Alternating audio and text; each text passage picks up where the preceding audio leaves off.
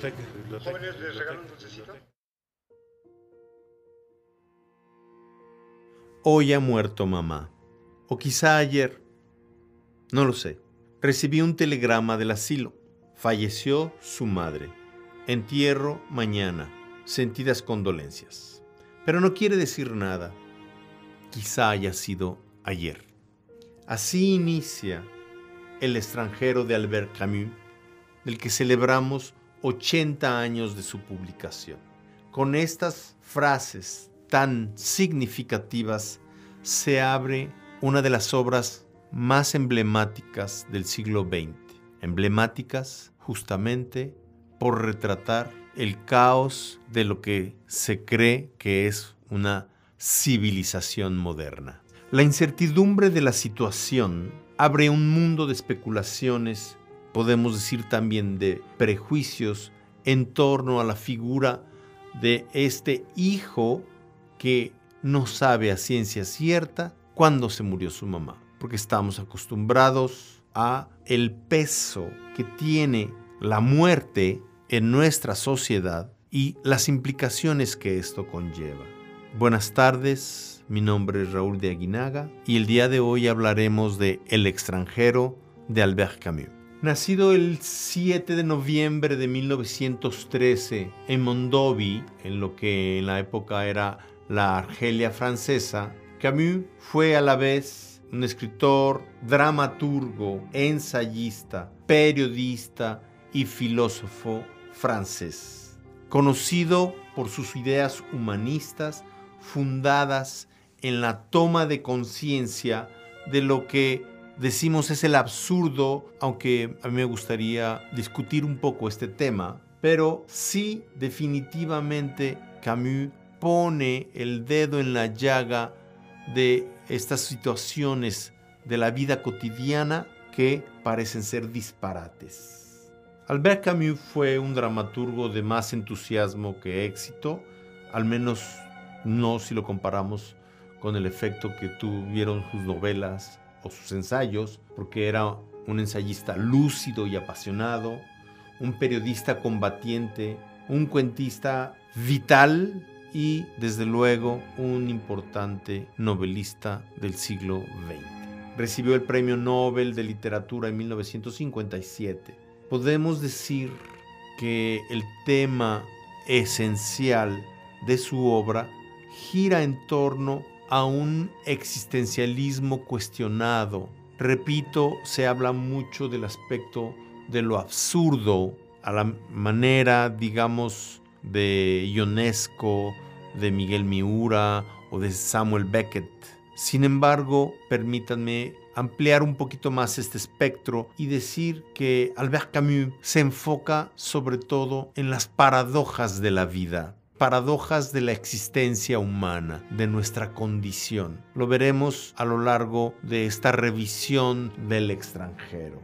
La infancia de Camus transcurrió en la pobreza, con un sinnúmero de circunstancias, digamos, adversas. Por principio de cuentas, su padre muere en 1914, herido en una batalla de la Primera Guerra Mundial. Su madre, de ascendencia española, sordomuda, casi, podríamos decir, por esta circunstancia, analfabeta. Albert Camus pasó la mayor parte de su infancia enfermo de tuberculosis. La abuela juega un papel vital en su educación. Antes de que comenzara la Segunda Guerra Mundial ya había logrado cierta reputación como ensayista y como cofundador de una compañía de teatro proletario llamada El equipo. Y esto es la fusión de su interés por el teatro, así como por el fútbol. El amor al teatro, una de sus pasiones, lo llevó obviamente a escribir, a dirigir, pero también a actuar y a ser un teórico de la dramaturgia. Su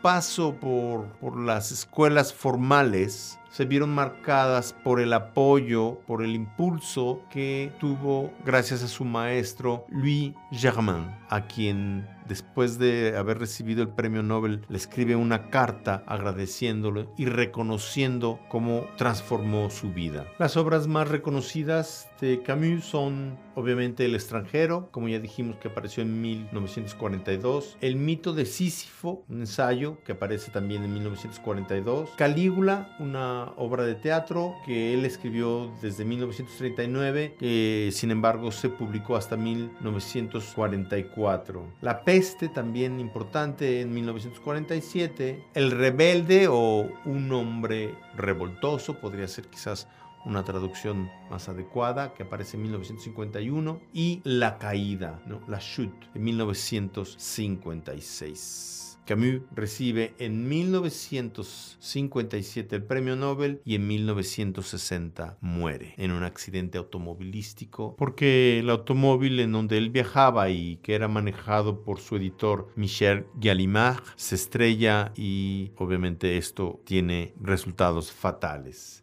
El 4 de enero de 1960. Pero pasemos al libro que nos compete, El extranjero o el extraño, para referirse a un ser que está más allá de las fronteras de lo normal, de lo convencional. El extranjero nos habla de Marceau, quien por características más definitorias podemos decir que es un incomprendido porque él no comprende el mundo en el que vive. Es una persona que no va a dar una respuesta fácil, no va a dar una respuesta halagadora solo porque sí, no a la vida prefabricada. Merceau rechaza una vida predefinida por normas, no a la simulación, no a la mentira. Son estas las controversias que generan en nuestro personaje una vida poco compatible con el mundo en el que vive. Una persona que no va a decir te amo solo por adular a alguien o asegurarle a alguien un amor. ¿Y qué es el amor? Si el amor es decir te amo, bueno, pues te voy a decir te amo, pero va más allá que eso.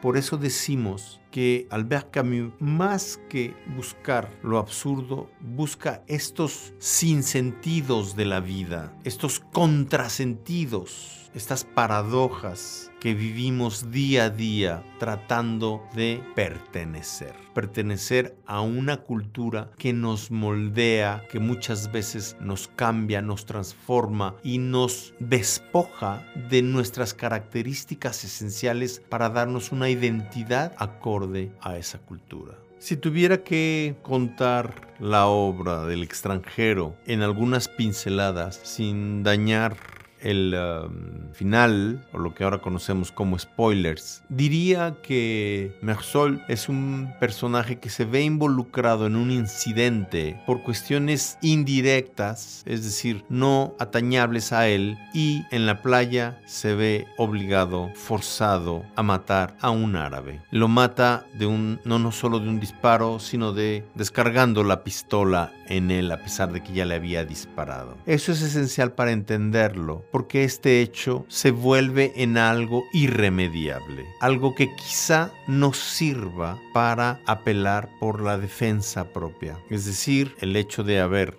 descargado la pistola ya nos habla de esta especie de violencia extrema. Sin embargo, lo paradójico de todo es que durante el juicio no se le condena por haber matado al árabe, sino porque no lloró en el funeral de su mamá, que es donde empieza la obra. Esto podemos sí catalogarlo como algo absurdo, pero también paradójico. A partir de que es encarcelado, es justamente la celda donde él está que sirve como catalizador de una serie de reflexiones, de pensamientos que nos demuestran la concepción del mundo de Meursault, al grado de que lo que para nosotros sería indiferencia, para él es algo normal. Al leer la obra sentimos desesperación.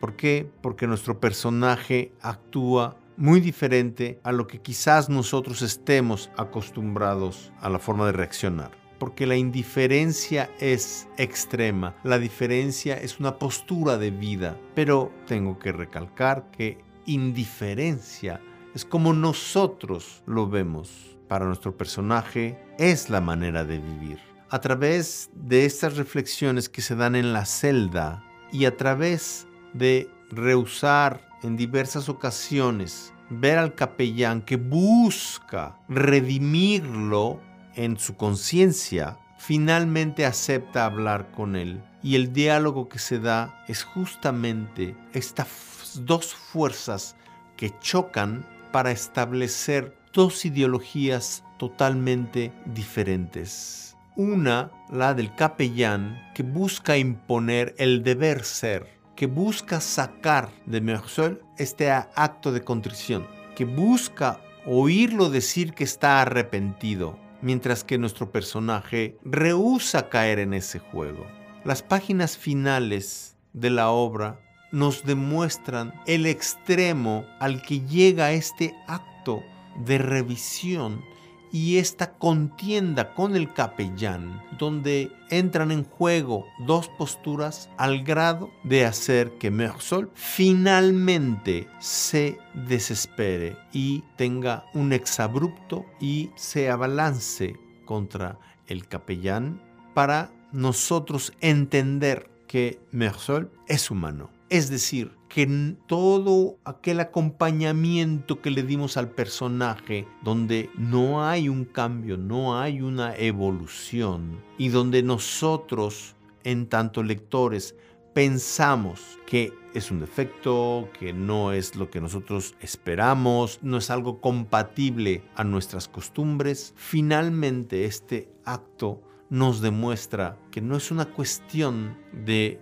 un fallo, de un defecto, de un problema físico, sino es simple y fundamentalmente una actitud ante la vida. Finalmente, Meursault se enfrenta a las circunstancias de sus actos y como la pronunciación en francés nos lo señala, Meursault muere solo. Tengo que recalcar que las últimas palabras del libro nos hacen entender aún más la postura del personaje, la reacción que él espera de los que van a presenciar su ejecución es acorde a lo que Meursault postula. Finalmente entiende que causa en los demás su actitud. Tengo que recomendar fuertemente esta lectura para entender por qué caminos andamos en una sociedad que nos impone una forma de ser. Muchas gracias.